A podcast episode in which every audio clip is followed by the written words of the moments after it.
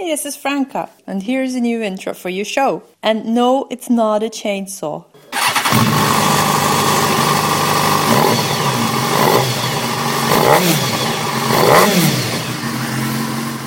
Hi, and welcome to Wheel Nerds. This is episode one seventeen. I'm Chuck. And I'm Todd. We're going to be talking about motorcycles. And the map on the bag, and the bag on the Strom, and the Strom on the road, and the road on the map, and the map on the bag, and the Strom on the road, and the road on the... I, I've gone into a horrible tailspin with this song.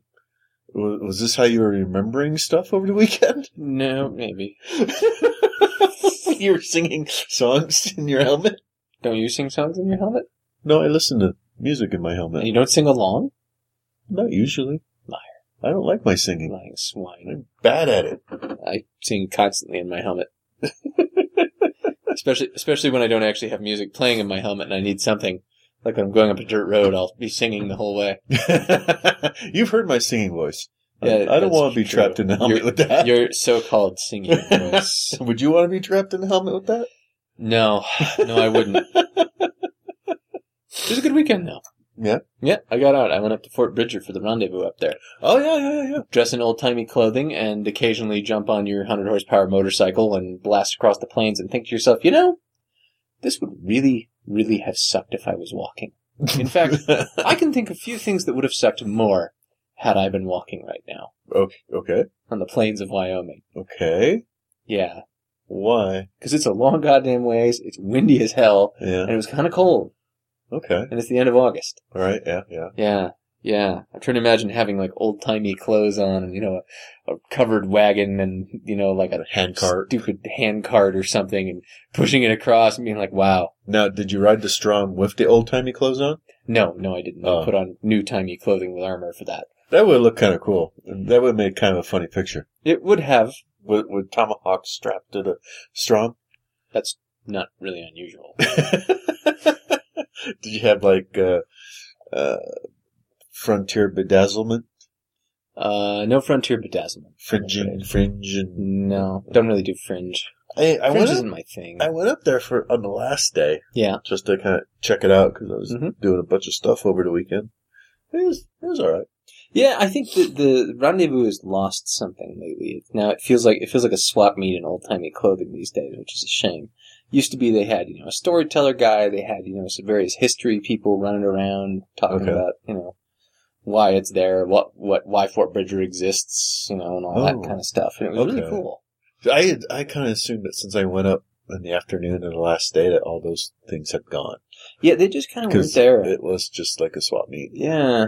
Yeah. And there weren't even that many old-timey people around. Yeah. At that point. Well, the I weekend... just assumed people had broke down and, and left. I think quite a few people had. But okay. yeah, it's uh, it's a little disappointing on some level because the cool one of the cool things about it is the history of the place, you know? I mean, that was the, that was most of the hooch in the West went through Fort Bridger, mm-hmm. along with most of the hooch hounds. Speaking of which, since I was uh, out of state, I uh, through entirely legal Utah, um, you know, state uh, mandated uh I can clearly see the, scummy, the, the tax stamps on yes, those. Yes, there are tax stamps on these bottles, uh, in according to the, the, the duly appointed scummy state monopoly.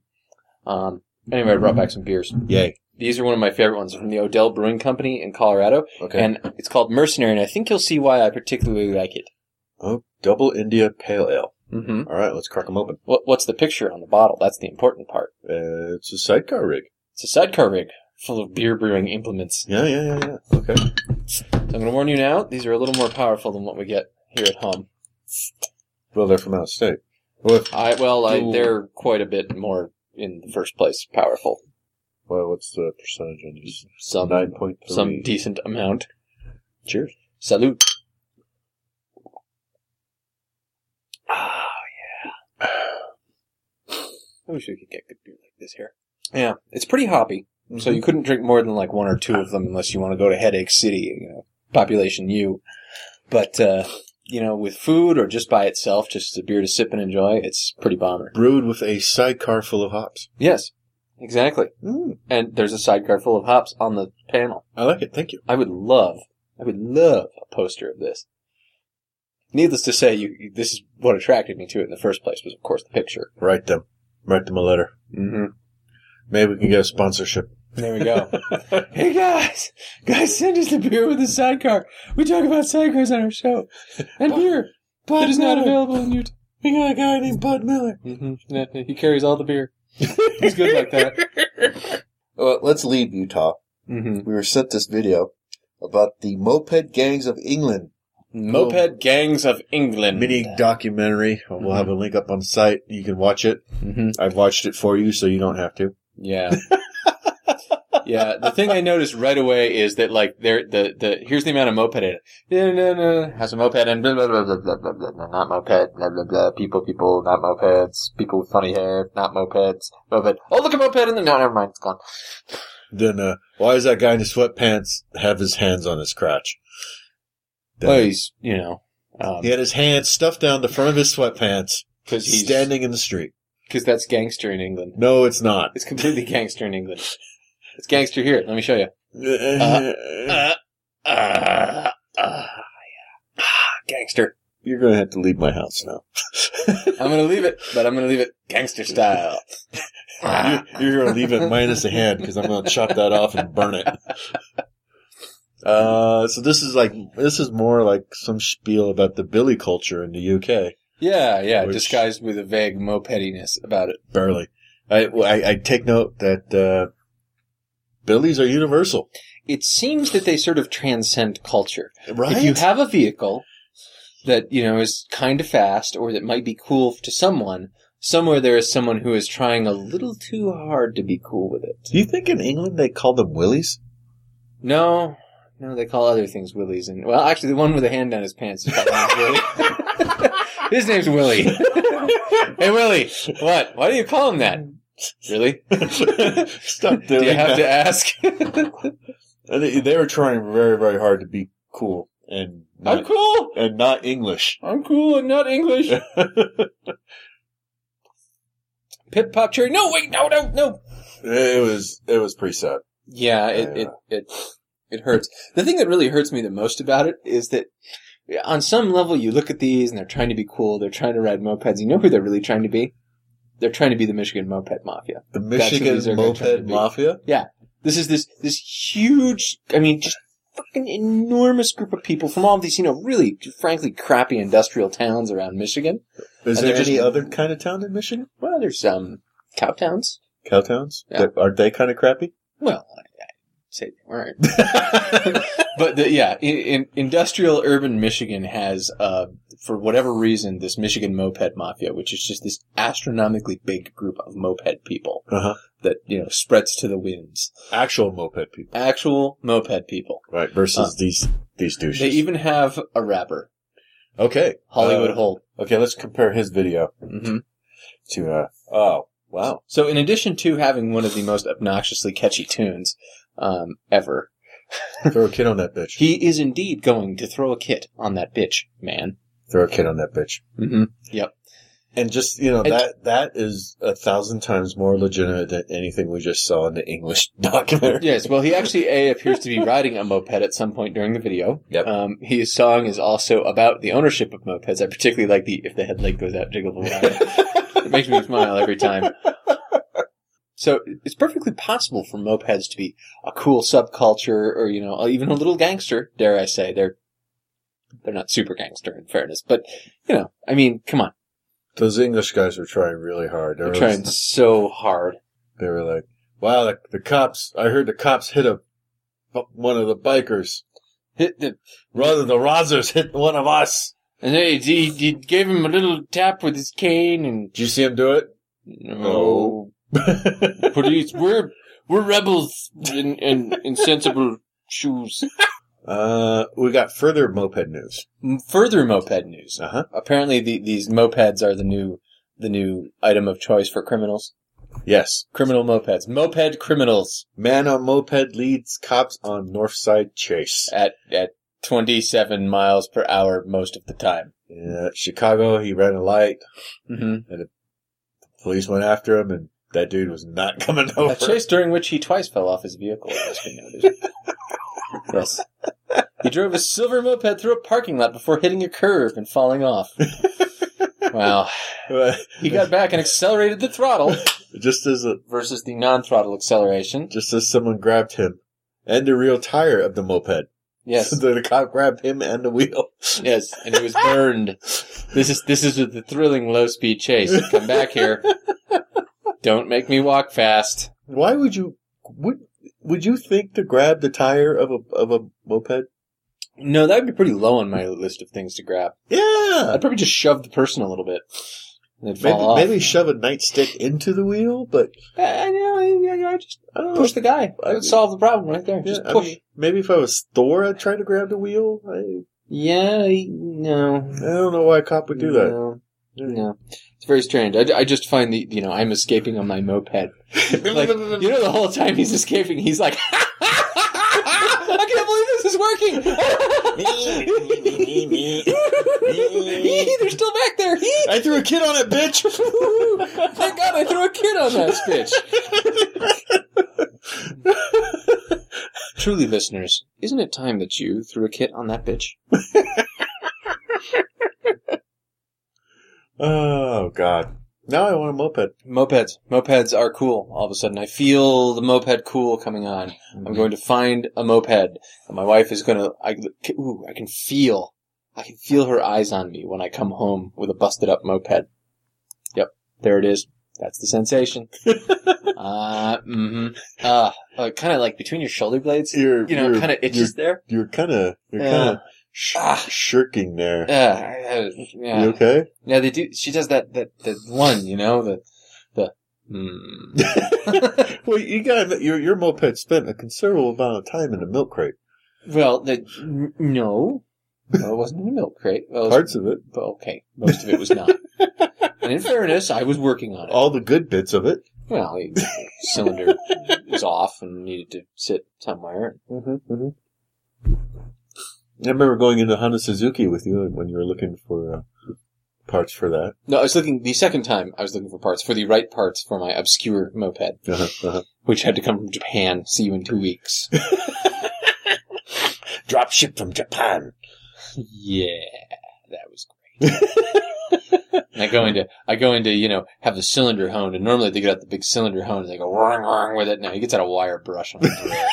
And he goes, I'm like, is that going to be enough? He's like, for these little engines, man, nothing better. I'm like, are you doing it? I, yeah. I think our, I think our microphone here in the, in the studio displaces more than that thing did. We could throw a kid on that bitch. My God, you're right. This microphone will be twice as powerful. Well, instead of that, how about getting a tribute bike to the nineteen sixty-eight Chevy Camaro? Why, I, what?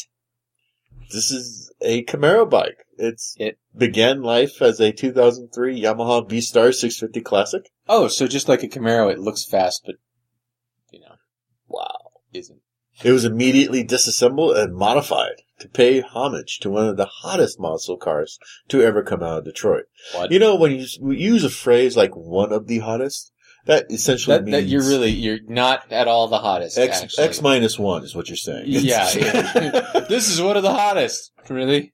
It's kind of... Well, it, my Ford my Ford Pinto, one of the hottest cars ever to come out of Detroit. My Strom is one of the fastest bikes. Your moped was one of the fastest bikes mm-hmm. in the world. Mm-hmm. Mm-hmm. My first Buell was one of the most reliable bikes in the it's world. It's true. My God. This show is one of the best podcasts in the world. Wow. This is great. Camaro experts will note details such as the custom sixty-eight Camaro floor mat floorboards. The leaking oil. An actual Camaro brake pedal. Mullet. Emblems. Chick in bikini top with tattoos. Chick barely in bikini top with tattoos, possibly in her ninth month. Paint scheme, lug nuts, and much more. I paint scheme. Wait, like back the hell up. Yes. Paint scheme, lug nuts. It's black. The paint scheme is black. It's like a black Camaro. Also, I would like to ask this. Yes. Lug nuts. Where would you? What would you use? Those? Exactly. Where the hell on this bike are lug nuts? And by the way, how do you know they're Camaro lug nuts? These are Camaro chrome lug nuts. I, you know, lug. Where nuts. Would you stick the lug nuts? I think he's making shit up. I, think. I think I just completely made up. Where are the lug nuts? Oh, well, you know, they're looking. Well, maybe they do what like Orange County Choppers does, where they just weld a lug nut to the gas tank, and they're like, "Bam!" I'm thinking hot glue. Homage. Uh, it's pronounced homage. Whatever. This guy probably does homage. Um, it's a Camaro. It's an homage. It's a Camaro. It's an homage. Comes complete with America. Mud. This bike looks awesome, accompanying your car and your butt rock beneath your pinup model, or as a standalone statement with your rocker hair. He personally traveled to California to hand select the Camaro parts that were used to build this baby. What, you find a shitbox old Camaro and start getting parts out of it? I mean, I'm not going to lie. You know, as muscle cars go, it was fastish. And more to the point, it was fastish and attainable by normal people at their budget. Mm. Which is really what I think gives the Camaro its, you know, its cachet. Is almost any, you know, if you want to beat your, your friend down the road, Earl, and mm-hmm. his Dodge Charger, mm-hmm. Camaro is pretty much your only hope. Uh, you know, I don't even like having a Chevy symbol on a car, much less sticking one on a bike. Chevy, this is a six fifty Cruiser, and it will go places. Sort of. One of the fastest. One of the hottest. It has been one of the most well-tainted Carrefour bikes. You know, my Strom is one of the most well-maintained and cared for bikes in the world. Oh, no. And, and he's had it in magazines. Yeah, I don't think that's a real magazine. That looks like a Photoshop job. And it's using Comic Sans font. That's not a real magazine. If it is a real magazine, it's coming out of someone's garage. Possibly yeah, his own. With Comic Sans font. This is actually just the just ride. The top Camaro bike there is. One of the one of the top one of magazines. the top magazines coming out of his garage. Sport, Cruiser, Touring, Dirt, Classic. Uh-huh. It's, it's almost like he's keyword fishing on the front of the magazine. Uh, it's like one of the best bikes that we've ever seen on Craigslist. It, it is. It's, it's one of the best bikes ever on Wheel Nerds. Oh, God. No. Mm, yep. Uh, next up, we've got... Uh, a two thousand one Suzuki Gixxer. Ah, it burns the eyes! Suzuki Gixxer one thousand, six thousand. I'm hungry. Need candy. Must see all upgrades. Show quality bike done entirely in the style of Reese's Peanut Butter Cups wrapper. Please tell me this is a sponsored bike. Um, look, there's helmets that there's match. There's even Reese's helmets that match. Reese's helmets. I'm going with this not is... sponsored. I think this this bike is owned by a fatty. This is a kindred spirit. No, would dear you... fatty, how would you like a bike that meet that? that that is relevant to your interests. No! Perhaps you would like a bike with Reese's Peanut Butter Cups labels all over it. I love Reese's Peanut Butter Cups. I do too. I can't eat them anymore because my daughter's allergic to peanuts. No. I like this bike all of a sudden. But no! But I don't think I can bring it home. I wouldn't want this bike. You think your daughter would be allergic to this bike? I don't know. Could be. there, I'm not probably, willing to try at this point. It's probably been in a facility where peanuts were, were present. It's processed in a facility that includes peanuts. This bike. This is one of the most peanut-free bikes ever built. One of the orangest. Is, uh, is, no. It's beer strong. No. This is... Uh. No. It, no. Come on, fatty. Let's no, go. No. No. Wouldn't you? Look at it. Is it working? No. You don't want a peanut butter cup? I want a peanut butter cup, but I don't want this bike. I, I'm going to take this bike. Wait a minute. I'm gonna get on strike it. That. Have you known me not to want a peanut butter cup? What? I mean, do you think this is really influencing that particular part of my, my genome? Uh, no, I suppose probably not. Maybe that's why they think it was such a good idea for marketing. They're like, you know, people do this bike, and you're like, do you want a peanut butter cup? And people say, yes. It must be the bike. Obviously, it's the bike. This guy took the bike to the paint shop, and they're like, well, what color do you want to do? He's unwrapping his candy. Oh. Dish. This many. It's the Reese's Peanut Butter Cup bike. It's delicious. I hope he got money for this bike to do that. You know, like the guys that mm-hmm. sell their face space for mm-hmm. tattoos. Yeah, I don't think anyone ever has thought that was a good idea. Well, uh, this would be a little bit better. That's true. You this could... is one of the best ideas you could have for a bike. You're right. This is one of the most effective marketing campaigns the world has ever seen. Reese's. You roll up on this bike and you're like, hey, do you want a peanut butter cup? And people are like, yes. See? It's working already. See, I right were... now, this bike is working on you. I wow, this beer is strong. I thought you were going to say, you're going to roll up on this bike. You want a Reese's peanut butter cup? Yeah, I do. Get in the van. No, I ate them all on the way here. There's peanut butter. Wrappers are just spewing out of the exhaust. My helmet's, I can only see out a part of my visor because it's got peanut butter and chocolate all over it. My helmet smelled of peanut butter and chocolate for years. There's this giant smear of chocolate across his face. I just got, I got it all around the mouth. I you know? forgot to lift the shield before I ate so. I heard a tip. Don't leave them in your tank bag. They melt.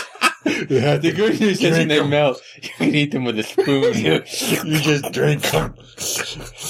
Here's, my, a, here's a spoonful. I proved my tank bag is waterproof. This tank bag is completely watertight. And then you can pour in some Reese's peanut butter cereal. Outrider is preparing awesome. to sell this right now. The Reese's Melter and Drinker. Adventure Reese's. This is relevant to my interest. I want a tank bag that can double as a cereal bowl. We've all wanted. You know, they have a Reese's peanut butter cup cereal. There's only one downside to it. Yes. The cereal is like, you, you can't eat it and then get into a car with anyone. Well, that's why it's a motorcycle. Perfect. Oh my God, you're right. This is the, this is the answer to all my problems. This is what I've been looking for. I can eat my Reese's cup cereal, and then I can jump on the bike, and I can ride around, and I can eat Reese's peanut butter cups all day, and my daughter can't get hurt by them because I'm, you know, by myself at, on the bike. At speed, yeah. At speed, you know, she's not there. Right. So I'm good. Right. You know? Look, oh, that, that flat, ta- that gas tank is perfectly flat. At last. the, yeah. The, the There's tank. actually little Reese's peanut butter cup shaped divots in that tank at the top, I think. Can you see them there? You know, you put them, you put them in the little divots, and then as you're going, dunk you down. dunk, go dunk your, your head. You just suck them in through the air vents. Of the You don't even have to unwrap that shit. The paper just gets caught on the vents. And the paper you're riding along, the paper's going... Eventually it blows off. It's no big deal. Yeah, right, because you're in the wind tunnel. You know, you're fine. Yeah. Oh, my God, this is perfect. This bike, we need this bike. Somebody buy me this bike. Suddenly this bike is relevant to I my I must interests. have it today. Here's one th- worry I have about this bike. One? Are you always... Well, would you, would you say... When would you say it's one of the worries? This is one of the most important questions about this bike. What parts of the bike do you think are sticky? The seat, the handlebars, mm-hmm.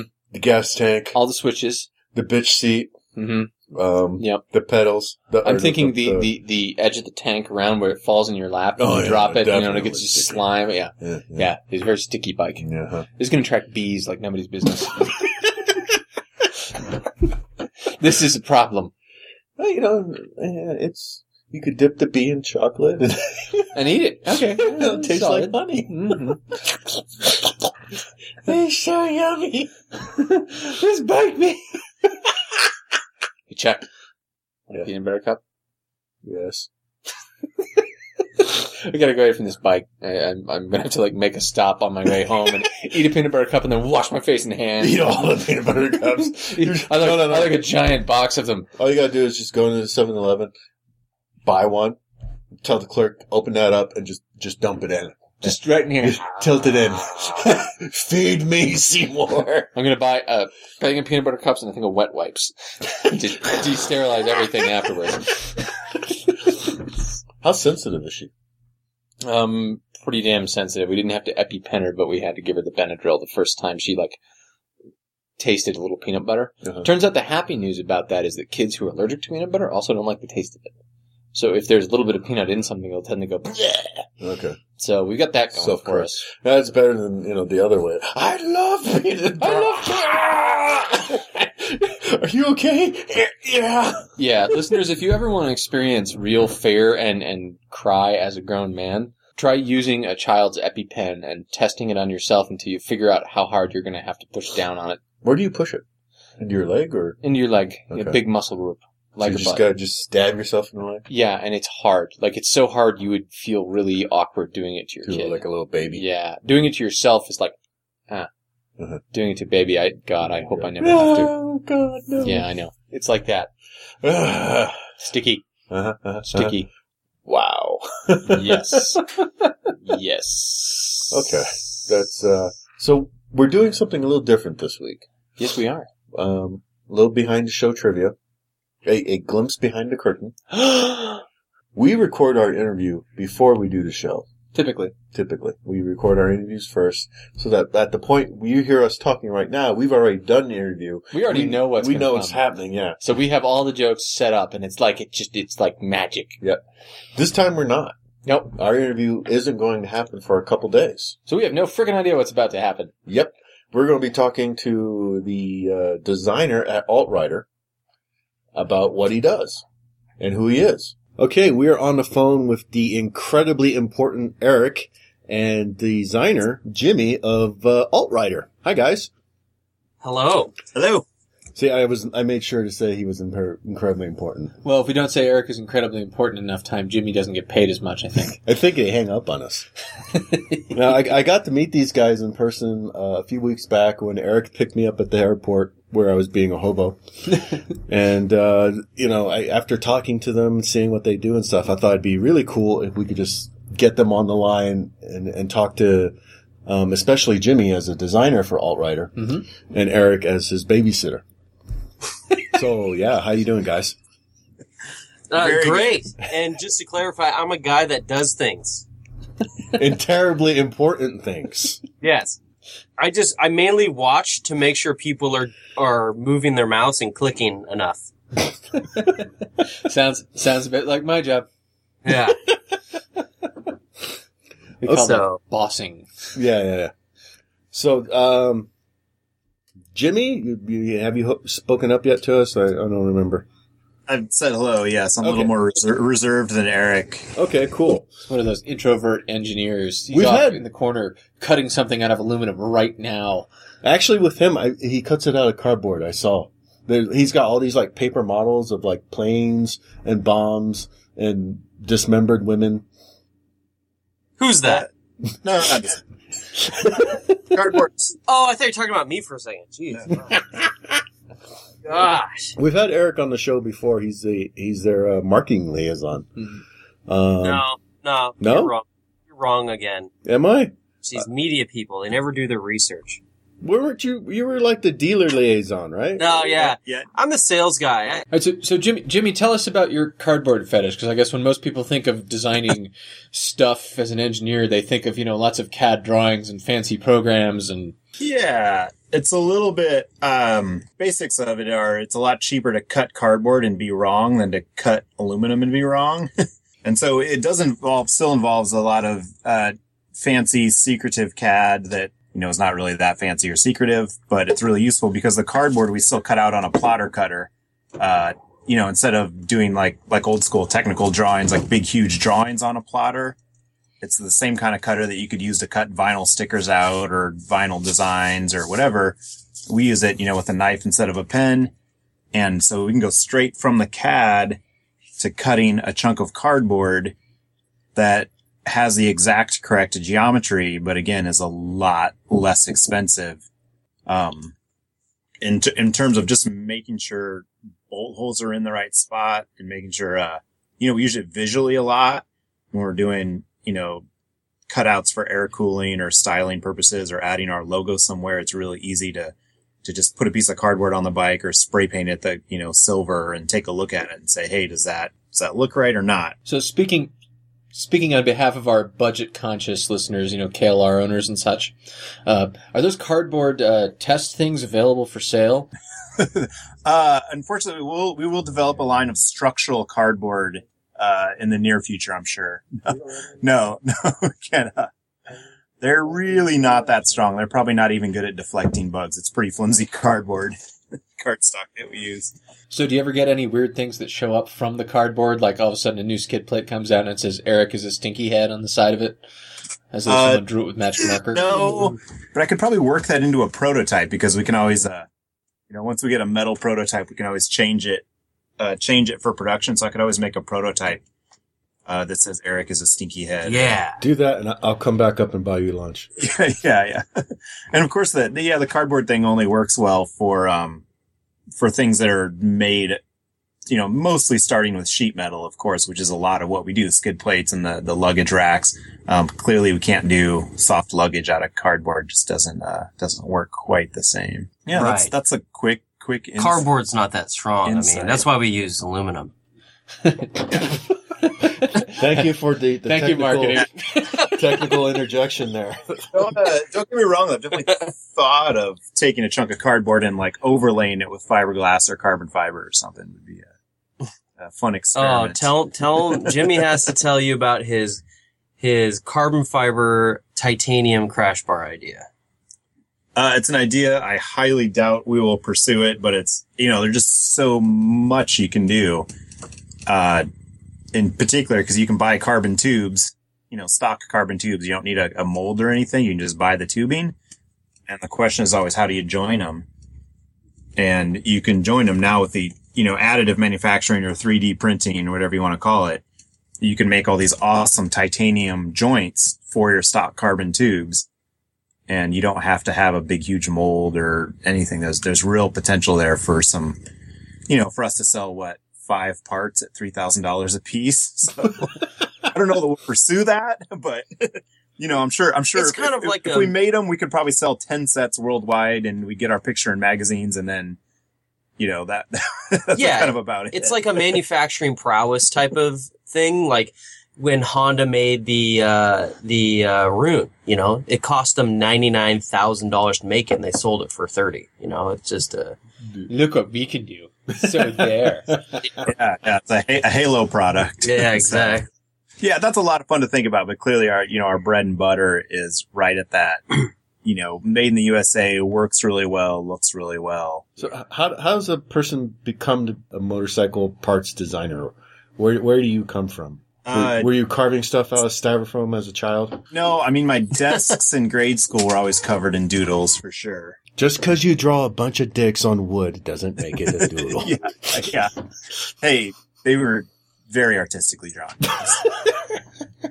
They were very anatomically correct. Classy. Oh, speaking of, I, I do have a fine art background and did do a uh, fair share of life drawing classes in college. But no, I, I have an art background. Dick drawing? Uh, not specifically dick drawing. It's huh. all parts of the anatomy. It's one of the side effects of life drawing classes. You go and, and the, the inverse law of...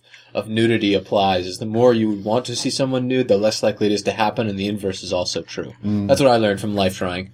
It's pretty much true. Every once in a while, you'd see someone on campus who you knew because, of course, they're poor college kids, and life drawing, modeling play, pays okay as a campus job. So you'd see somebody be like, I've seen you before. I've seen, like, all of you before, and now you're just walking across campus. So that's, that's, you know, but how do you approach someone? You can't be like, hey, hi. You, you just have to ignore them. You look hey, I hope that rash cleared up from the piercing. yeah, yeah, yeah. Uh, so, no, no, I have a fine art background, and then when ended up going back to school for design, and um, did I designed trade show booth structures for a while, which is a whole industry that it, I didn't even know existed at the time. And then you mean just the booth in the show itself, just just the just the booth itself, the yeah, structure, the structure. It all has to be. It's kind of a fascinating area. I could talk a while about it, but it's all you know. It has to be able to be taken apart, put back together, pulled out of crates, and it look like, fancy once it's together. And, you know. Looks fancy once it's together. It has to be put together by basically either the marketing people in the business or show labor that you hire, you know, from the display hall. So essentially, usually slightly unskilled labor. That was tactful. That was good, Jimmy. That was nice. Jimmy uh, designed the Alt-Rider trade show booth. That's how he's, that's where he gets connected to. That's where I got connected. And then, and then I, my actual like, that's like the design background in terms of how do you use the program? How do you draw stuff? Mm-hmm. Turn things from conception into reality. And then my experience is, um, like experiential design, I did a lot of like outdoor trips. I led a lot of trips and actually organized logistics for an outdoor center that took teens out into the woods and did kayaking and backpacking and hiking and all these things. Did a lot of stuff with uh, adventure bicycles, uh, in terms of riding on all the forest roads around here. And, and a lot of those things really cross over and inform what I do at Alt-Rider, because it's, uh, you know, the only thing with motorcycles is you're a little less concerned about weight, maybe, than backpacking. I mean, the backpackers can get pretty obsessive cutting the handles off their toothbrushes and stuff like that. But uh in terms of the performance of gear in the field, in the backcountry, like what a thing has to do, you know, you don't want it to fail on you. Those sorts of things are really, you know, pretty universal with people that people that travel outside the city limits, or or act like knuckleheads in the city limits and use their skid plates over curbs and stuff, are pretty uh, pretty similar type of people. I, I deny everything. Don't do that. Never did that, ever. ever. Deny all knuckleheaded activity. No. Yes, yeah, so I don't know if that was a long, long or short answer. Boy. No, that, that's what I was looking for. So talk about how a product goes from just a, a harebrained idea to something that goes in a box. Uh, like, who comes up with the ideas? Do people come to you with the ideas? Or are you sitting back there brainstorming all day long? We definitely listen to our customers. That's one way. Yeah. If people are asking for something, that's definitely, we're very in tune with our customer base. But yeah, I mean, and there's clearly, we like, we're as a small company, we're always going to have a list of things we'd like to make that is longer than what we actually can make. Uh, like and, Buell, Buell crash bars. I Buell mean, crash. It's so high up on there, but we're so busy with, you know, uh, Grom crash bars right now. Just can't. I mm. fucking hate you so oh, much. Adventure Grom. That's got that's got, got legs. Yeah. yeah, yeah. No, so you know, so we have a big list of stuff, and then it's uh, definitely a combination of talking with Eric, who's in touch with our dealers, uh, talking with our other marketing folks who are really plugged into the forums, talking with our front desk staff who takes phone calls and emails from people like, hey, where's this? Or, hey, what about this? Has it ever been a case of Jeremy comes into your office, he's bloody, he's dirty, and he's like, this broke? Uh, almost, not something broke, but definitely like, I was out in the backcountry and I really wish I had, you know, this thing, or like, or this thing on a buddy's right. bike broke, or I wish, uh, I don't know if we can. You know, no, know absolutely. Like, things, I mean, but. Like, like the brake lever, we're looking at exactly. doing.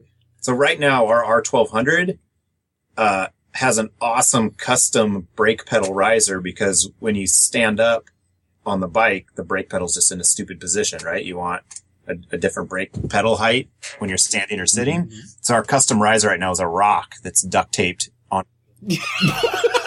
uh, we can send you a photo of that. It was, I should emphasize, it was carefully selected from among many options of rocks on the ground. It's uh, it's rock. volcanic rock, so it's very porous and it's light. Very porous and light. Uh, duct- was was there a market study for the color yeah, of the rock? Available yeah, soon. Alt-Rider yeah, rock. yeah, yeah. You know, it has to be rock, a type of rock that's available in all markets, so somebody can find it. And yeah, we're, as a product, we're just going to ship a photo of the type of rock you're looking for. Mm-hmm. Yeah, it's like eBay when you when you buy plans to how to assemble. Go find this, and you know, the day I was at Alt-Rider, one of the guys there was like, snipping out their little Alt-Rider logo and putting it into a part. Mm-hmm. I could just imagine him doing that to rocks all day long. Yeah. We're going to send you down to the river with a five-gallon bucket. And that's yeah, uh, and a gun. Yeah, so that, you know, that was one where Jeremy was out on a ride when we first got the bike and was like, you know, I need something. And so right now that rock is on there, and that's on a list of like, let's figure out uh, a solution. And of course, B M W has a solution on the Adventure, the G S Adventure. Comes with the two position brake pedal. And so, you know, we're looking at a different way of achieving that in sort of a, an Alt-Rider way, or just an alternative for people. And, and we're in the, in the only, and, and this might seem really simple. And this is something that customers have asked us for for a long time. Hey, why don't you guys remake that version of the adjustable foot pe- foot brake lever for all the bikes? And that's great. We could go in and we can engineer the heck out of this thing. But the, the truth is, it'll end up costing three hundred dollars by the time we're done with it. And yes, there are people willing to pay that, but that's not what we're about. You know, we, we, we, we, we're trying to create this happy medium of, of, okay, we need to solve a problem. We have to make it good. We have to add value to it, but it can't cost this ridiculous amount of money. That's not what we're about. So I think that's really one of the main reasons we don't have this thing done yet, is we're, we're just trying to find, yeah, and we're just and trying to find how to do it with all these, yeah, things, the brake lever. And, and we, there's definitely a, you know, as a, as a company, we want to have a certain level of consistency in terms of, if we're going to offer, you know, a, a brake lever, we'd like to sort of research it and at least in a short-ish time frame come out with more than one, you know, a brake lever for a couple different bikes, let's say. And so right now, like, we do the skid plates, the luggage rack plates, and we do that across a few bikes. So when a bike like the K T M eleven ninety shows up, it's like, hey, we, you know, that's a big bike. It's going to be a real popular bike. We need to make a skid plate for that bike because we think we can sell them. We think there's opportunity to make a skid plate that improves on, you know, the plastic thing the bike comes with. Uh, yeah. And so, you know, when we look at our list of products, like what are we going to choose to develop? That one jumps to the top of the list, uh, naturally. And, um, yeah, unfortunately we just can't make everything because we've got all kinds of fun ideas. But, uh, yeah. Okay. So like the idea of you got your, your crash bars, your skid plate, Um, what other kind of things are sort of a universal, let's make one for this, each of these models, kind of like a... We do a lot of side stand and larger feet. That's something that we're not really known very well for, but it's something that I think we do better than, than a lot of the other guys out there, is our side stand and larger. And, and Jimmy, I'll let him talk about it, but it's, again, it's something that we do for just about every bike. I mean, it's... Yeah, and it's something that I think a lot of people don't realize you can't really make universal because all the, you know, the side stand pads that come welded to stock feet are all different shapes. And yeah, um, even for, yeah. even for the model. So if you have a G S twelve hundred, you have an, let's say, let's make it even more specific. You have a two thousand fourteen R twelve hundred G S. Okay. Within that, it even gets finer. You have the lowered version. You have the G S A version. And what other other what other ever versions you have, you know, those literally B M W changes the side stand pad for those bikes within that very specific model. So talk that about, seems kind of wasteful. It is, and talk about challenging. The only thing, the only one that makes sense in my mind has to be the lower version because you actually are changing the side stand, making it shorter. Sure, but but there's no reason the foot pad itself really has to be different. Yeah, they just I don't know whatever for some production region on their end. So. Um, so if you, you originally asked about going through the kind of the life cycle of a, a, a part. Yeah. Um, so, so the K T M skid plate's a good one. It's, it's pretty recent. You know, okay, that bike came out. Hey, let's make a skid plate for it. The, it starts by first getting a bike and just usually, especially a bike like that, that's out in Europe before here, it starts by looking at pictures of the bike before we can actually touch one. Um, because we're not quite ready to send me on these awesome European vacations to look at motorcycles. We'll get there one day. Mm, yeah. I'll work on that. hint, hint, hint. Send me. Uh, and then we, we measure up the bike. We have a system for getting the hard points because we need to know where things are going to bolt to. Um, and then look at what needs to be protected. Which is, you know, a lot of times it's easy to think, oh, the bottom of the bike, which is true, but you're also looking at, like, the, the side stand bracket on the K T M is pretty vulnerable and sticking out there. Um, some bikes have, you know, they're, like, the V-Strom has its oil filter and header hanging right out in space there, in the yeah. front. Um, so looking at that, um, in this particular case, we had to look at, we looked at compatibility with a lot of those bikes are coming stock with factory crash bars already on them. Mm-hmm. Painted orange, no less. What's that? Painted oh, orange, no less. I parked next to one. So, so we say, okay, well, you know, we should probably make it fit with the factory bars. There's some bikes where if it doesn't come with factory bars, we don't necessarily worry about making our product compatible with every other thing out there. We just can't do that. Uh, but the K T M we did.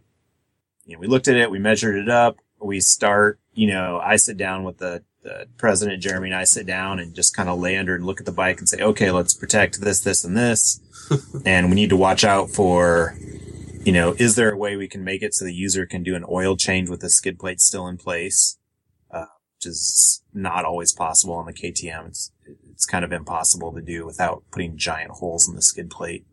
And do, and do the hand guards need guards? The handguard guards. Yes. Yeah. So you gotta have handguard yeah, guards. Yeah, handguard. Sell those with the windshield windshield. Skid plate plate. Skid plate plate. And then, yeah, make the, uh, you know, make our first crack at a cardboard cutout just to see if thing looks o- things look okay. And, uh, and this would be before you got your hands on it? This is after we got our hands on it. Oh, okay. Yeah, we were able to measure it up. Because even though we build some adjustability, you know, our holes are a little bit oversized and a little bit of adjustability. You know, there's always a little bit of variability here and there. It's always a little bit sloppy when the holes are oversized. Sloppy. And then, uh, so you build up your cardboard model. Yeah, build up cardboard, bolt it on. Put some tape on there. And then, you know, this is before doing any sort of styling work. And another thing, usually it's not a big deal with skid plates, but of course we're looking at ground clearance, clearance to the engine. Uh, cornering, cornering clearance, cornering clearance comes one. into play. Sometimes with skid plates a lot more with the side stand and larger feet, and with crash bars, cornering clearance is a much bigger deal. Uh, making sure that, you know, the foot peg hits before any of our stuff hits the ground. Again, and, and, and just to interrupt, this again, this comes into my whole comment about developing this happy medium. We want to protect the bike. We want it to look good, but we also don't want to make it overly ridiculously hard to install at the same time. So we're, everything we do, we're always coming back to the customer experience. Not only do we want to produce a high quality product that's better protection than everybody else, but we also want to have a good customer experience. So part, a really big challenge, what Jimmy's really good at is evaluating the design overall, trying to achieve, you know, okay, let's, let's, let's use these bolts, but let's, uh, you know, let's not incorporate some ridiculously huge intricate bracketry into this that, uh, adds forty-five minutes to the install, because it, you, you look at some of the designs out there, the easy way sometimes is this really intricate bracketry system that ends up costing a lot. It's really hard to install, and it, and we really go for a really simple, clean look, but it's hard because, again, this is a, this is a happy medium. We can't, we don't want to sacrifice too much of any one thing, whether it be design, cost, or customer experience. Just worth yeah. pointing out. Yeah. And that is why you can never have your Buell crash. Exactly. Box. Shut up. that, that that's all in the looks department, I'd have to say. Wow. Ouch. Well, that actually brings up a good point. So then the your selection for bikes, your, your so a new wacky bike, I'm thinking of like a uh, Moto Guzzi Stelvio. Not a lot of those around, so by that didn't that and probably didn't go very high for your list. Yeah, the the yeah. Stelvio, the Stelvio, it's just plain and simple. The the bike Uh, okay, I'll, I'll put it to you this way. We have our European operation that we're really, really investing a lot into trying to grow, because Europe is, is really where the trend for these bikes is being set. Most of them are made there, for example, Stelvio. Mm-hmm. So when we have a big market going in Europe, we might be able to justify creating these parts for this bike, but it's a really boutique motorcycle. There's not, they, re- they hardly exist on the streets of America, and there's not as much of a demand. So yeah, it's pretty, I mean, the, the cost of developing and then the retail price of a set of crash bars is going to be, you know, similar-ish across the board, no matter what the motorcycle is. Hmm. And then, you know, so we say, okay, it's going to cost us X amount to make, you know, our cost, from which, you know, we need a certain margin, whatever percent. So, you know, that would, that drives what our retail is. And we say, okay, how many can we expect to sell? And at some point, it's kind of like, well, you know, we either, if we're only going to sell a few of these, we would either need to up the price to make it, you know, to make money feasible, and continue to yeah. continue to live as a company. And if we up the price, no one's going to buy them, so we're not going to sell any. And at some point, it's just, uh, but, but as motorcycle riders, as we all adult rider are, do we want to make parts for bikes? Yes, absolutely. Bikes like that are freaking cool to us. They're awesome. But we have to just, like, sit down or take a cold shower and calm down and realize that, hey. Which is tough, because we've got great customers. You know, guys will roll up on, you know, whatever, D R, you know, six fifties, and, and people pull into our parking lot, and they say hi, and they love us, they've heard about us, they want to buy stuff. And it's like, I'm sorry, I don't have much for your bike, you know. Have you considered stickers? You know, which which is, is tough, and it's, like, I, you know, yeah, man, I want to, and if I had, you know, whatever, a X Y Z bike, it's like, yeah, I want cool budget, stuff for it. I wanna, and it's, uh, you know, that's the fun part about being a growing company is we are, the number of products we offer is increasing, and it's steadily increasing. So we're excited to get to that point of really filling in the gaps in our product mm-hmm. line as a, as we, as we crank stuff out. So, so we've been talking about the good products and the good ideas so far. I'm curious to hear a story of a, a really cool sounding idea that just went completely pear-shaped on you. That's a really good. I'm kind of wondering if you guys ever did a skid plate where you did the cornering test and it just went horribly wrong. No. We haven't really got to that point. Let's see. I'm trying. Yeah, try to corner it. See that? No, what, what's the classic interview question? Like, my problem is I just, I'm too dedicated and I work myself too hard. That's like, you know, when people ask you in your interview, what's your biggest weakness? No, well, you know, when's the last time you've been to test bike? Because Alt-Rider uh, overall is near perfect, so it's really having trouble with. What What's your worst idea? You've had a, uh, God, I've had lots of bad ideas. Gosh, remember that time uh, with the the the uh, the uh, Jello and the kiddie pool?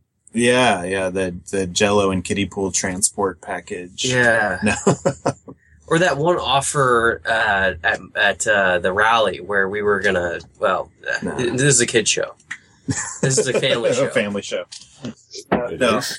uh, that's good. We've got, we've got there have point. been a couple of hiccups with, um, and this isn't even like a big mess up thing, but it's stuff where, um, you know, a bike is available in a couple of configurations from the factory. Like, there's the bike, or you can get the bike with panniers, let's say. Mm-hmm.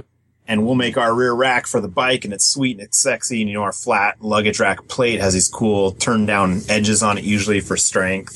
Mm-hmm. And then it turns out that from with the factory panniers, like, our rack doesn't work at all. It's just like, uh. why didn't, you know, what what did we miss? How, you know, so every once in a while there's something like that. It's just like, oh, man, we're dumb. Um, you know, how did we miss that? And usually it's a, you know, we're just so excited and so into our rack design that we either miss that the factory offered two configurations of the bike, or it, just little stuff like that. No, okay. But, but so usually the biggest things are something changes. Something changes. Like, like the radiator guards on the R twelve hundred G S was like not as, well, okay, the crash bars on the R twelve hundred G S. Yeah. Mainly it's B M W, because B M W sucks. Let's just be clear about this. It's Beamer. B M W making a, probably, they considered a continual improvements, especially from the, like the twenty thirteen to twenty fourteen, you know, from the first year of the bikes out to the second year. You know what we need to do? We need to make the beak longer. Yeah, yeah. Bigger beak, more plastics and L E Ds. Uh, but, uh, but they, They changed something on the frame, which seems like a really small change. They changed the, the thickness of a frame tag and changed from two holes to one hole in this. Oh, God. And that's, but that's right where our crash bar mounts. And so, you know, we get calls from a customer like, I bought your crash bars, and like the pictures and the instructions don't match, you know, what I'm seeing on my bike, what's going on.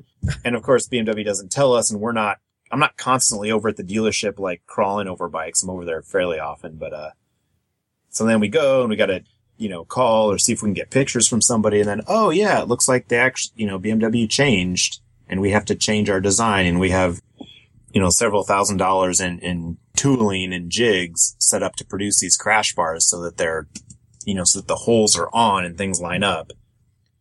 And then the bike changes. Wow. Uh, so at that point, does it ever feel personal? No, no, it never feels personal. Not personal. You know how we need to screw with these guys. Watch this. Oh, ho, ho, aftermarket skid plates, eh? Ho, ho, ho. But, uh, yeah, there's definitely times where it feels like, you know, somebody at B M W made a change and is like, well, you know, this sucks to be. Fuck you, Jimmy. Yeah. Have fun with this one. Uh, but, yeah, as far as things just going, Bad, bad, bad. I'm, you know, every once in a while we'll get like a bad batch of anodization or something that fades in the sun. Most of that's caught in our quality checks that we do of, you know, every time we get a box of uh, parts from the factory, we inspect them before they go out to customers. Um, but certain things like the anodization can look great, perfectly black, but you can't tell that it's going to fade in the sun until it's actually sat out in the sun.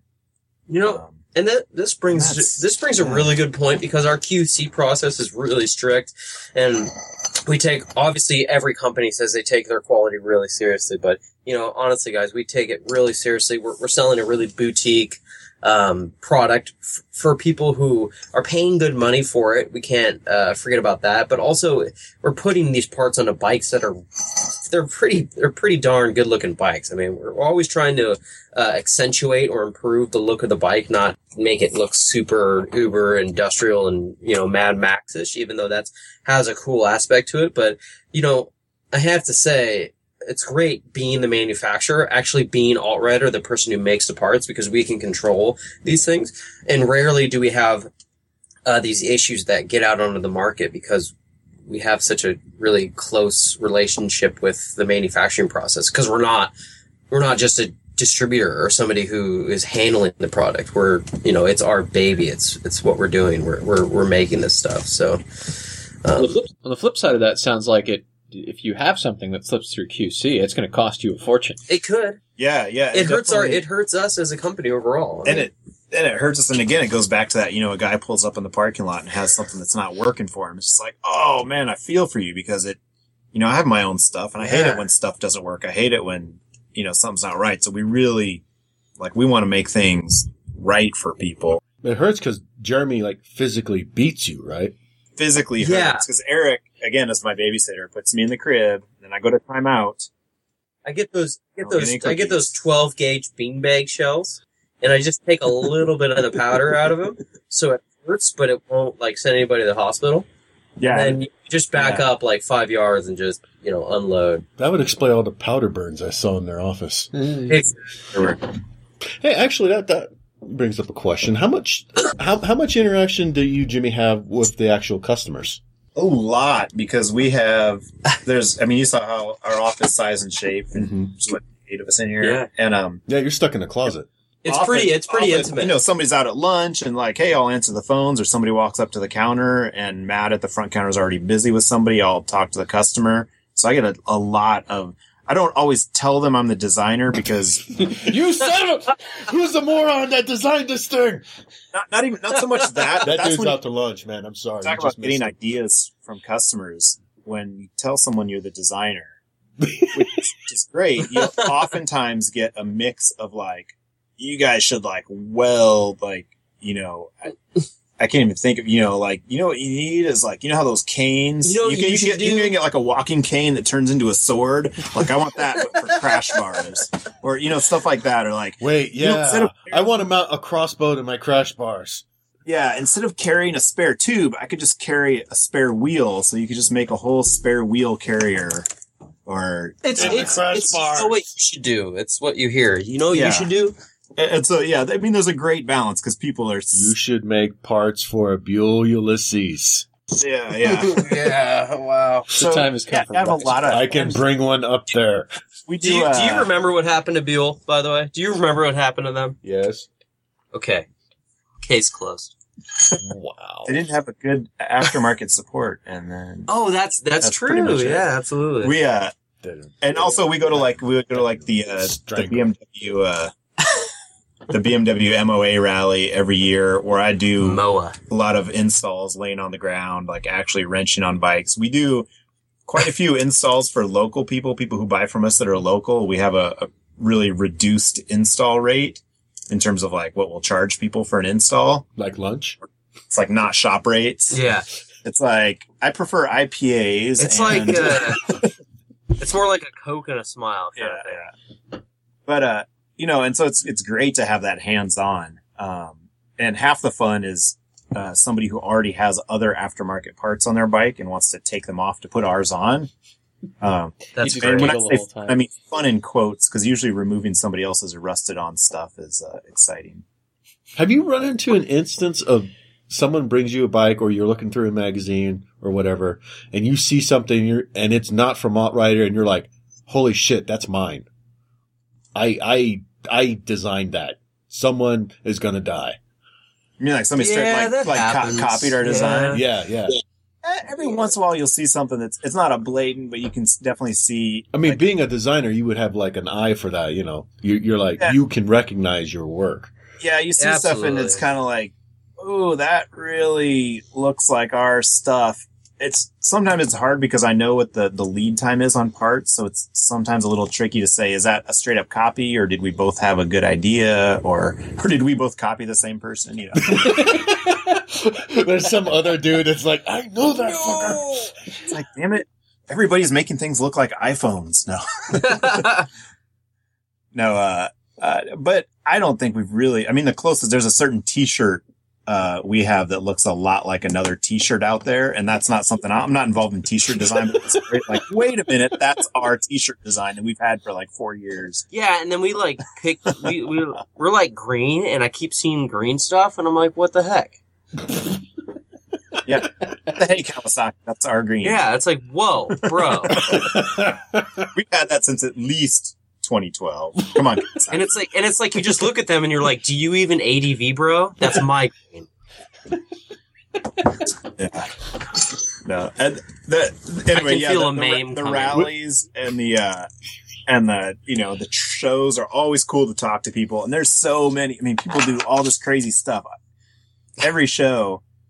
You know, especially in, in the Northwest with the aircraft industry we have here, you know, it, probably every other customer I talk to has manufacturing experience. Like, oh, they run a C N C mill, or, oh, they've got this little side job, or, oh, they're a machinist at Boeing, or, oh, they, you know, they do electronics, which is something I don't do. But it's, it's always great because people also will give us great ideas or great leads, or, hey, you should talk to this guy, or, hey, you know, there's this guy on the forum making like, you know, one of these at a time in his garage. You should go over and, to his garage and snuff him. You should go over to his garage. No, the greatest, the greatest, most fulfilling thing is when a customer at a rally comes up to you and looks you dead in the eye and says, son, I could make that for cheaper in my house. Okay. And you're like, eh. And then, and then, he comes back later with a bratwurst in one hand and a beer in the other, and he says, okay, I'll take it. That definitely happened multiple times. Rally life, man. It's Well, yeah, like a, side, a side stand foot springs to mind. Every time I look at buying a side stand foot, I, I can never bring myself to do it, because I'm like, oh, I can just weld something on there, and I'll attach it, and then I start looking at it, I'm like, well, I'd have to... How would I get around? And, and it'd have to... Hmm. Something's on T V. I have yeah. to go. In a way... I mean, in a way, it's like a... Yeah. It's like going out to, you know, whenever you go out to breakfast and you're like, oh man, I should just order pancakes and eggs. It's like, man, I could make pancakes and eggs at my house. Yeah. Man, but every but, morning, but, but I don't. I I don't. My, I don't. Problem. My wife does that. Duh. How many more sets of crash bars are you going to design before you just lose your shit and strangle someone? Probably Ugh. lots. I think there's a lot of. Uh, You still got a lot of crash bar in you? He's got a lot yeah, of men- he's got a yeah, lot of mental lot, capacity. Lot of crash bar. There's a lot of uh, I have a great uh, capacity for not T D. We were thinking about doing some crash bars for the Can-Am because that thing can really tip over. Even with the nanny? Yeah, yeah. Doesn't it flash little light that says "Act your age" and then it won't tip over? Yeah. Is there a is there a a a thing that you really wish you could build and sell through wider, but you can't just either because of the market or the complexity or the cost? I mean, there's just something you're like, every night you're like, man, I really wish I could do this side jiggy thingy. I think uh, the, the the sort of carbon tie titanium crash bar idea is one that I highly doubt will ever come to fruition. It'd be a fun custom project, you know, like a side project, or to find a custom builder to do. Hmm. That's, is it just because you got a hard on for carbon fiber? I, I love uh Yes, the carbon fibers. I think it's such a well, carbon fiber luggage, what? carbon fiber windshield, windshield. I mean, the key would be actually making it carbon and titanium, not just named. You know, for a while where everything was named, like the you know the Gillette titanium yeah. didn't yeah. actually have ti- it was titanium colored. Mm. Uh, actually, I had a buddy who got a dirt bike sprocket off eBay that he had tested by a lab, because again, he's one of those guys with those weird jobs. It didn't actually have, it didn't actually have titanium in it. It was called like chromo tie alloy, and it didn't have tie in it. Like zero. Also known as not titanium. Yeah, also known as we painted it gray. Uh-uh. Yeah, and then like I, I ordered some wheels or something or something for a, a car, and it was gunmetal. And I was like, this isn't made out of guns. What the heck? Just like Girl Scout cookies are not made of Girl Scouts. Yeah, what the heck? Uh, Damn, I, I think something that we would like to do that'll be tough to do, and I won't say this is we'd never do, there's some, you can do some really cool integrated solutions. And there are companies out there that do it where it's like the skid plate and the crash bars and the upper crash bars are like all one piece and could even... Um, even in some cases, you could remove like plastics, remove a body panel and have an integrated mm-hmm. carbon panel that's bonded to your craft. You know what I mean? Like a very big one piece integrated solution. Yeah. Kind of like, like Pat Walsh does for the Strom, and pretty much only the Strom. And I think like the other bike he owns. Yeah. Yeah. Similar. That's someone's garage. But, we're well, going to be well, visiting. Well, but it, but it brings up the point is, you know, like the bars I've got on the Strom, they're the, the skid plate and the cover and the side bars and the upper bars and all that. But he, he, the dude makes it for two bikes yeah, for his and, bike. And well, I don't remember what the cost is, but again, that's a thing of like, realistically, can we ask a guy to lay out thirteen hundred dollars? You know, if you add up, heck yeah, like our R twelve hundred G S. Eric's like, yeah, G S people, cooking whores ain't paying for itself. Come on. So there's some really cool pie in the sky stuff like that. You know, Beal. Integrated L E Ds because everybody loves L E Ds. Uh, we could put L E Ds on everything, but uh, the alt-righter disco edition crash bars. Yeah, disco yes. edition. Crash bars. Um, what kind of new stuff yeah. do you guys have coming? News, we've got, let's see here, there's the K T M luggage rack parts. I have a, the rear racks are on their way, and we also do a, a pillion rack that I have a prototype of for that, which is uh, similar to our other pillion racks where it just uses the key, you know, the normal key that would release the pillion seat also releases or in, installs our rack mm-hmm. in that spot, which is you know, really nice and versatile. Got some smaller parts. Some people were having, uh, this is the thing that customers were asking for, a guard for the side stand switch on the R twelve hundred, the water cooled. And so we have a little guard for that that I have. I mean, this is way out and you guys are the first to hear this, but this is like not even in prototypes. This is in cardboard phase still. So it's, it's surpassed, it's gone past rock and tape and it's moved into cardboard. It's moved into cardboard. Yeah. Yeah. Moved into cardboard. Have you thought of doing like, Uh, or using three D printing or anything like that for your prototyping? We've thought of that. It, the nature of the stuff we do, uh, at least the things that are made of sheet metal, it's still way cheaper to just get them laser cut and, you know, bent up or whatever, welded one time than to get them three D printed. Mm-hmm. For some of the plastic stuff, you know, we don't have a new one coming, but it, in terms of past products like the uh, uh, Ducati water pump guard is something we do out of plastic. That, that would be a great you know, three D printed prototype candidate. There's some other areas and things that we could potentially do things out of plastic rather than metal, or would make sense to do out of, out of plastics. Um, or we don't do anything out of cast metal, but that's, uh, although we do, well, it's not cast, but still, um, things like buckles or little, little pieces for our, uh, uh, for our soft, soft luggage line, um, could potentially be three D prototypes. Oh, cool. You want to talk to us some more about your uh, soft luggage? Yeah. It's uh, it's pretty cool. It's luggage. You should buy it. It's not rigid. I, I can't believe Eric hasn't jumped in on this at all yet. It's soft. It's soft. It's the sound of my voice. It's soft, and it's good. I think the... Uh... Really? Yeah. So... I... It's K T M out... guys are like, I'll buy two backpacks. It's made out of ballistic chromoly tie Cordura. I think water... This is the big one. It's very, you know, our, our tank bag is... Wait, are you, like, actually physically lifting it up right now to look at it? Every no. time I alt-rider soft luggage, an angel gets its wings. Or a cute kitten picture is posted to the internet, one or the other. There's enough of those. Yeah. It, the, the, no. Eric could probably tell you a little more about the background of the soft luggage, but I just want to jump in on the, the waterproofness of it, because I think that's... How waterproof you know, is especially it? the the tank bags where... What have you done to test it? I'd ride... Ice bucket challenge? Just riding and living in the Northwest. Yeah, man. I mean, we don't... Uh, and they... You know, we don't... You know, in, you know, in Utah, you get a little dry, and it's it's dry and dusty. Up here in the Northwest, we rust. The rustiness. It we went, the, uh, went right over their head. They didn't get it. Yeah, fail. They, they said something about I mean, water. You guys, you guys had your, uh, it falling from the sky. I'm, I'm confused. Yeah, I don't know. Get your, get your hands on the tank bags or any of the soft luggage when you were here? No, no, I didn't. Eric didn't show me that stuff. No, uh, it's very secretive. I showed you so, the inside of a bar. I mean, the, the the tank bag. Yeah, cool because it has a dry bag integrated. And then he put this rag, and it smelled kind of funny over my mouth. I, I don't know. It's weird. I woke up, I was sore, sticky, confused. He showed you his sweet van down by the river. It had no windows. So it, we back up to this. So it has a dry bag inside the tank bag? So integrated. It's, so it's integrated into the tank bag. You open the tank bag up and boom, dry basically bag. Sewn to the bottom of it is a roll top dry bag inside. So I got to ask this for people who haven't used dry bags before for their benefit. Does it have one of those little valvey thingies for those people, or at least a, a stern warning about making sure all the air is out?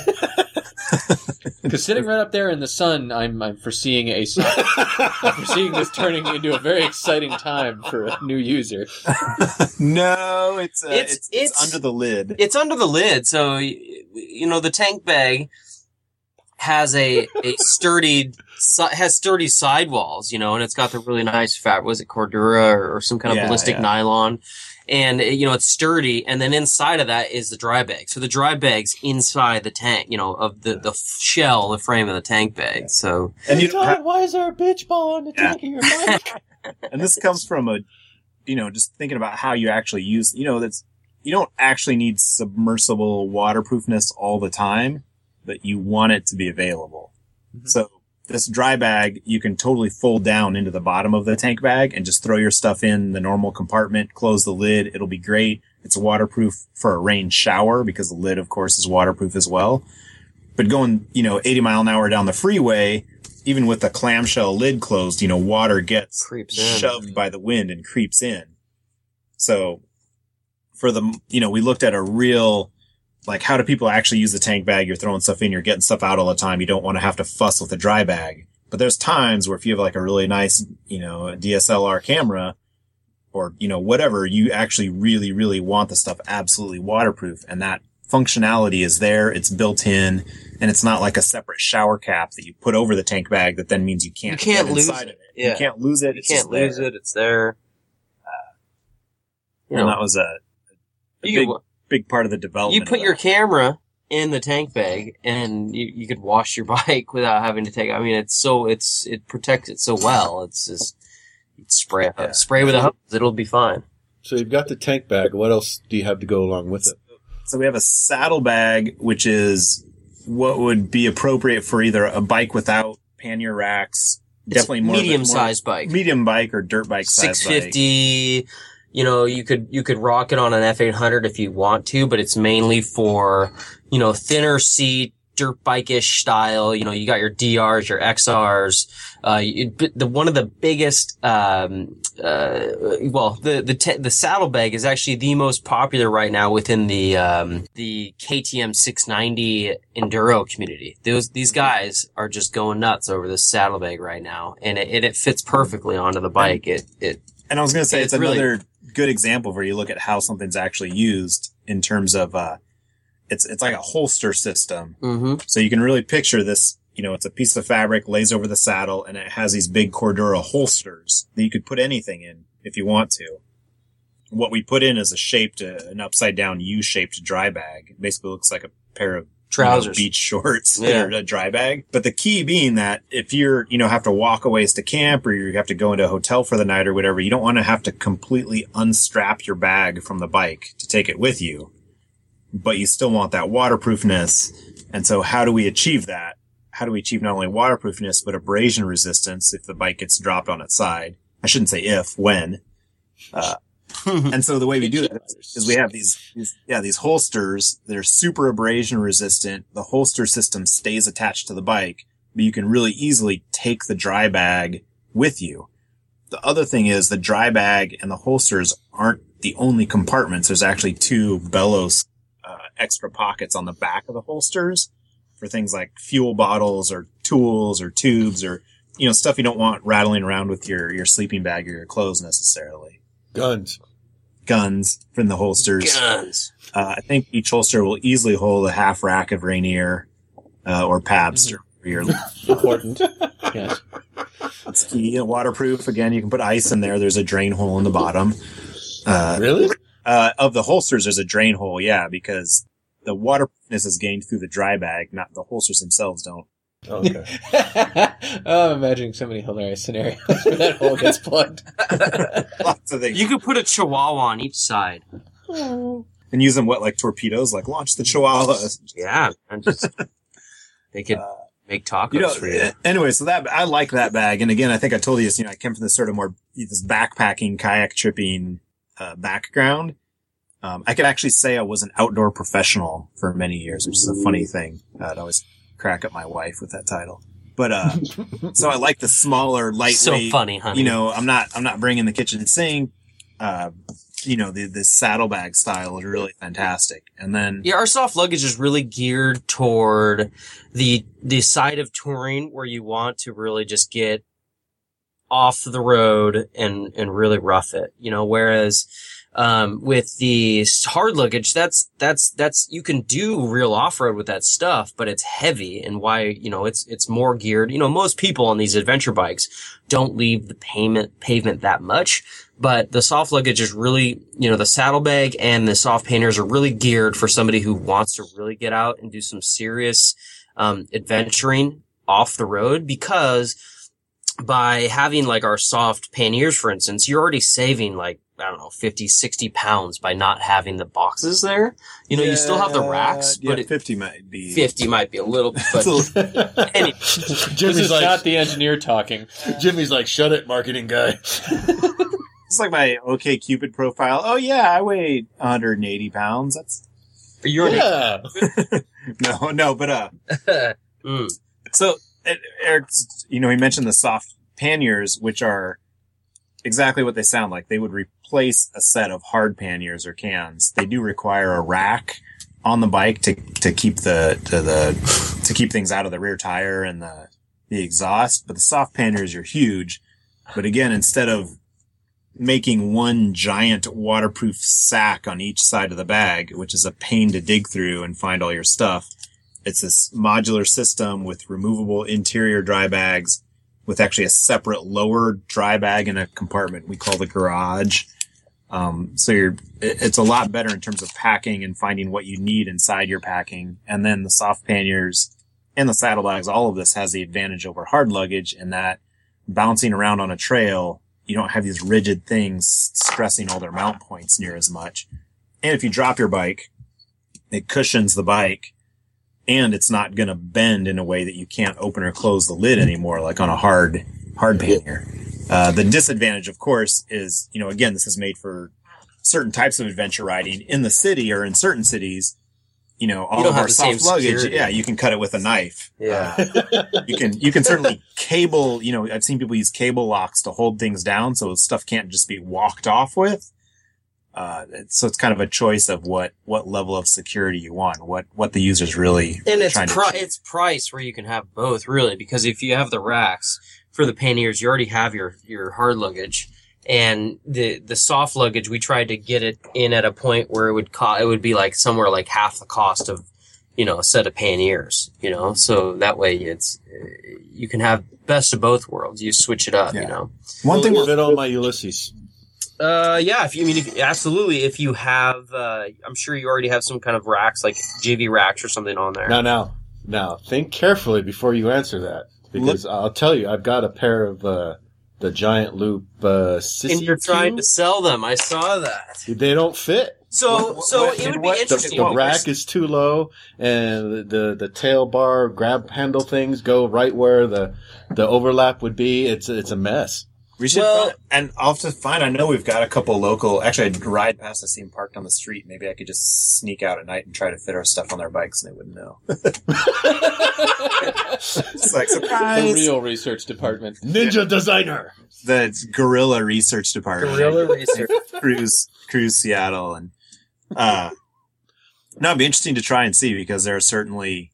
You know, I, never I can't tell we, you how incredibly pissed I am that I can't get these bags to fucking work on the field. You gotta shoot us pictures of where yeah. the interference points are. I think and... we could make it work, but also when it comes down to it, if it's a more of a matter of a, your opinion where you don't like the way it fits, then that's something, obviously, you know, you did, you need to make sure, you know, because this is a universal product, and... Uh, mm, yeah, yeah, true. It, it, it, it's kind of... Yeah, if if it's not good for you and it doesn't work good for you when you're out there riding and you're you, you when you're riding, you don't want to be be worried about how your luggage is, if it's secure or not, or if it's working. So, um, I, uh, just for giggles, I'll shoot you a picture of what, what it looks like when, when you throw the bags over this bike.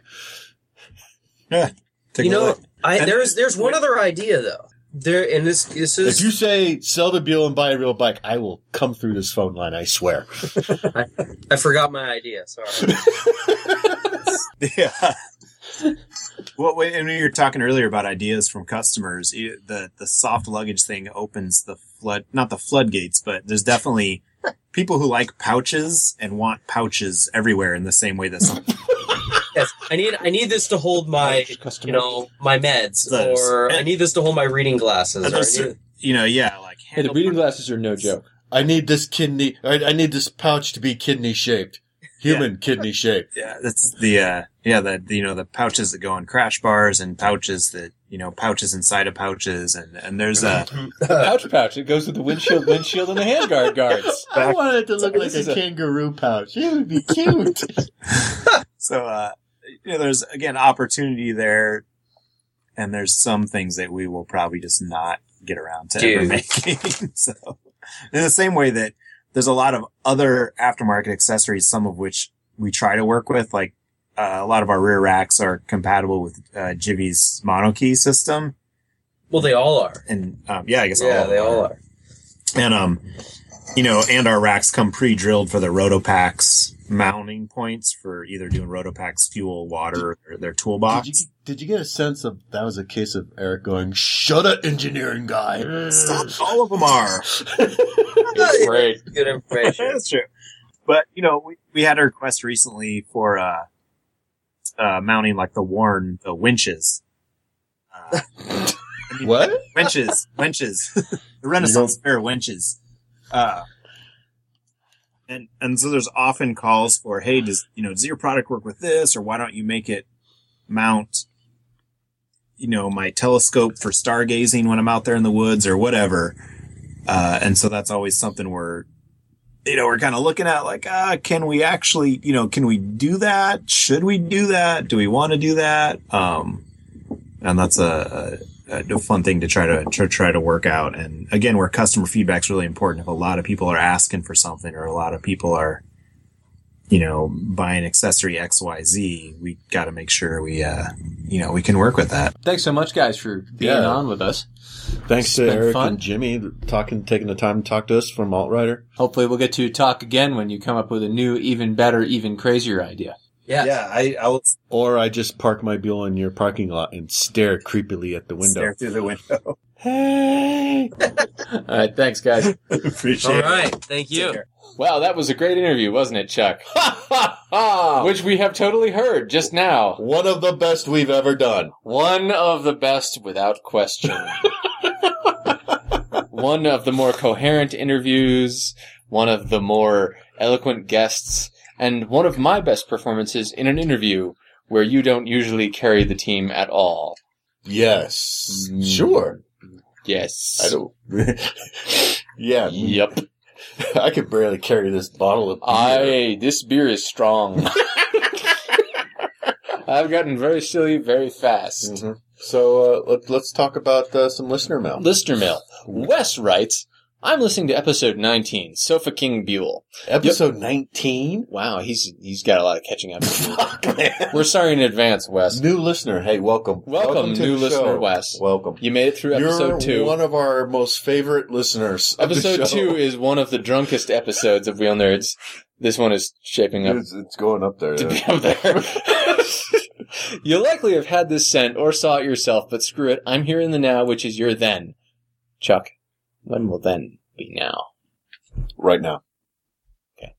Kind of like time travel, but with clothes and less dramatic music. Says you, bitch. Anyway, I found this link, uh, and it really takes some of the fun out of the stunt. It's referring, of course, to the stunt in twenty twenty-two. Right. entirely off the thing. Did we talk about that? We did talk about that on the show. We talked about the giant shower of sparks when the Harley touches down. Well, apparently, all the work it takes to fake the event in this thing is incredible. Because what they did is they had coming down there two hundred and eleven board cars. And when it hit the ground, they set it up so only got one hundred pounds at the bottom of the line. Still.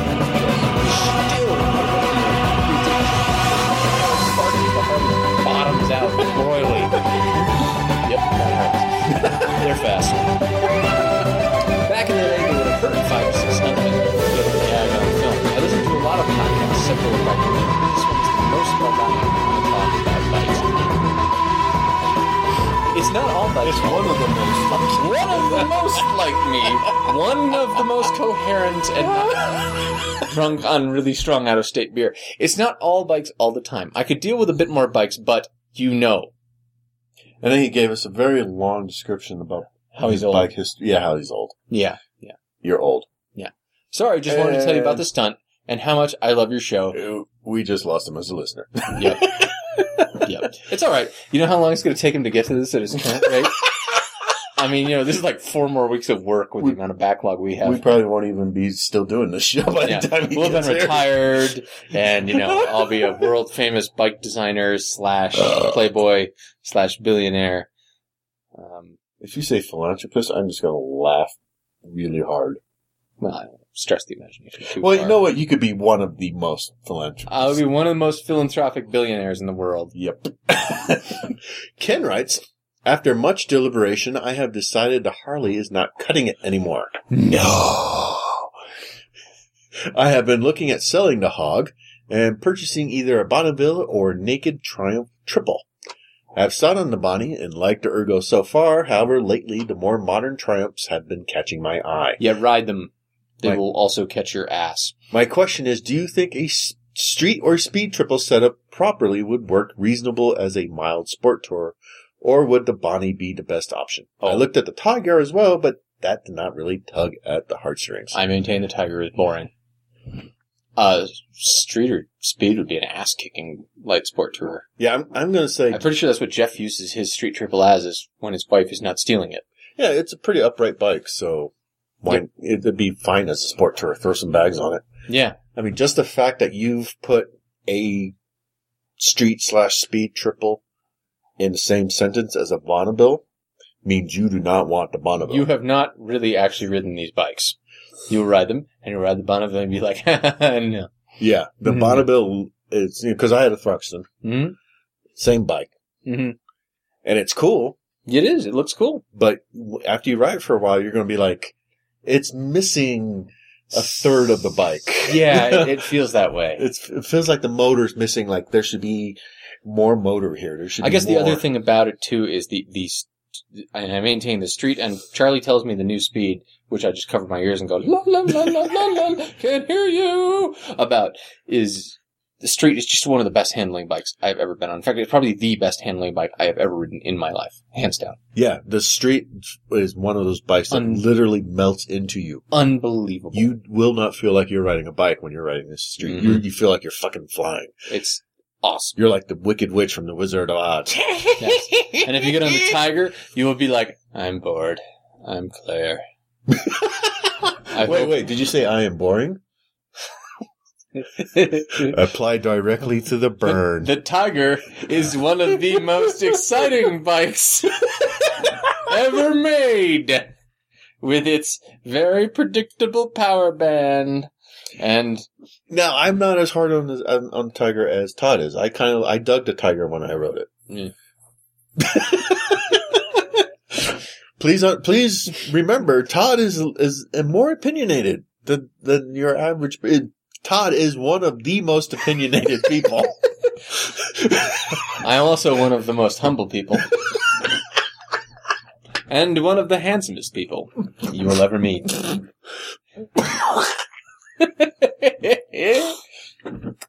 um, now, our guest last week, no, last week, week before, Danelle. She's riding her Bonneville. She loves it. Mm-hmm.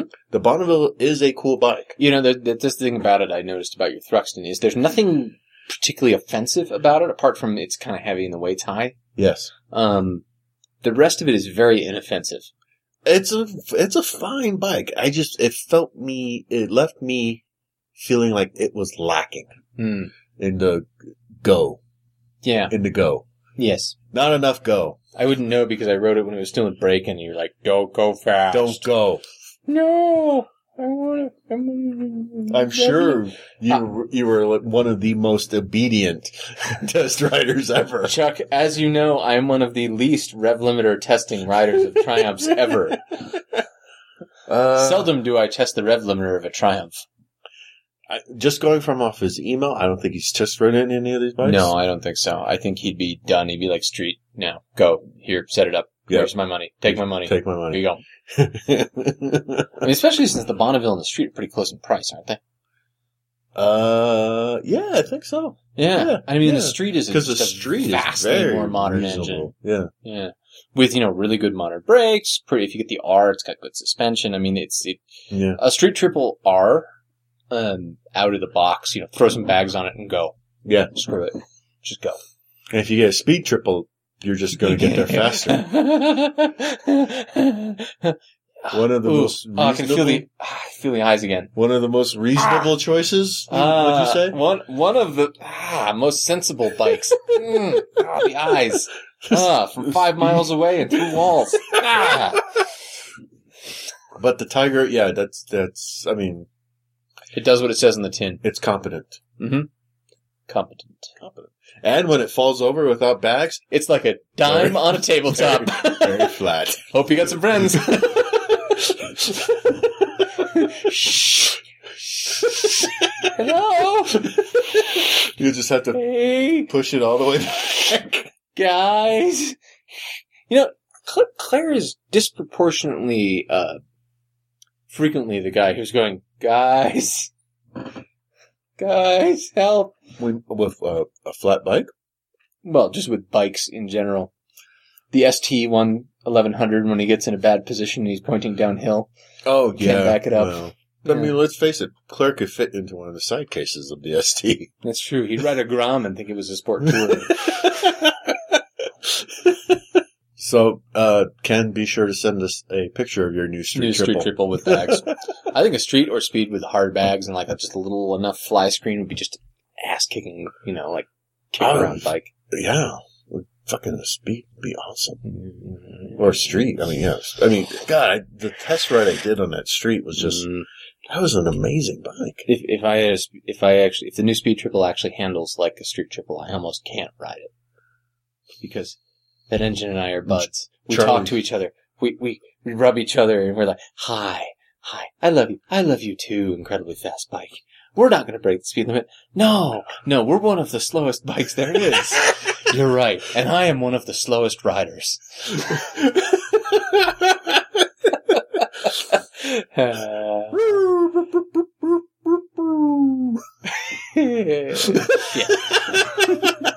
You're going to one of the nicest jails. You're going to have one of the nicest mugshots. Don't worry about it. This bike will be in one of our most secure impound lots. Uh, what have you learned this week, Chuck? Uh, you should not bring any more of this beer. Bad idea. Mm. I learned that this is one of the lightest beers available on the market. And this is one of the best shows we've ever done. And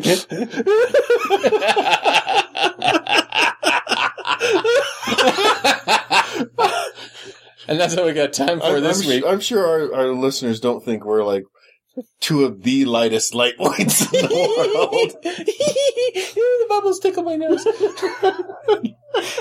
And that's all we got time for this week. Until next week, I'm Todd. And I'm Chuck. Ride safe, everyone. We'll see you next time. You can contact us at wheel nerds at gmail dot com or leave us a message at area code eight zero one, nine one seven, four one three six. Record an intro for our show of you and your bike, and maybe it'll be on a future show. Stickers and other merchandise is available at our website, w w w dot wheel nerds dot com. If you use iTunes or Stitcher, please leave a review for us. Hell, write our U R L on bathroom walls if it helps. If you like this podcast, you can find more like it at wheel nerds dot com. This has been a Wheel Nerds production, all rights reserved. Readings from other sources are the property of their respective owners and are used with satirical intent.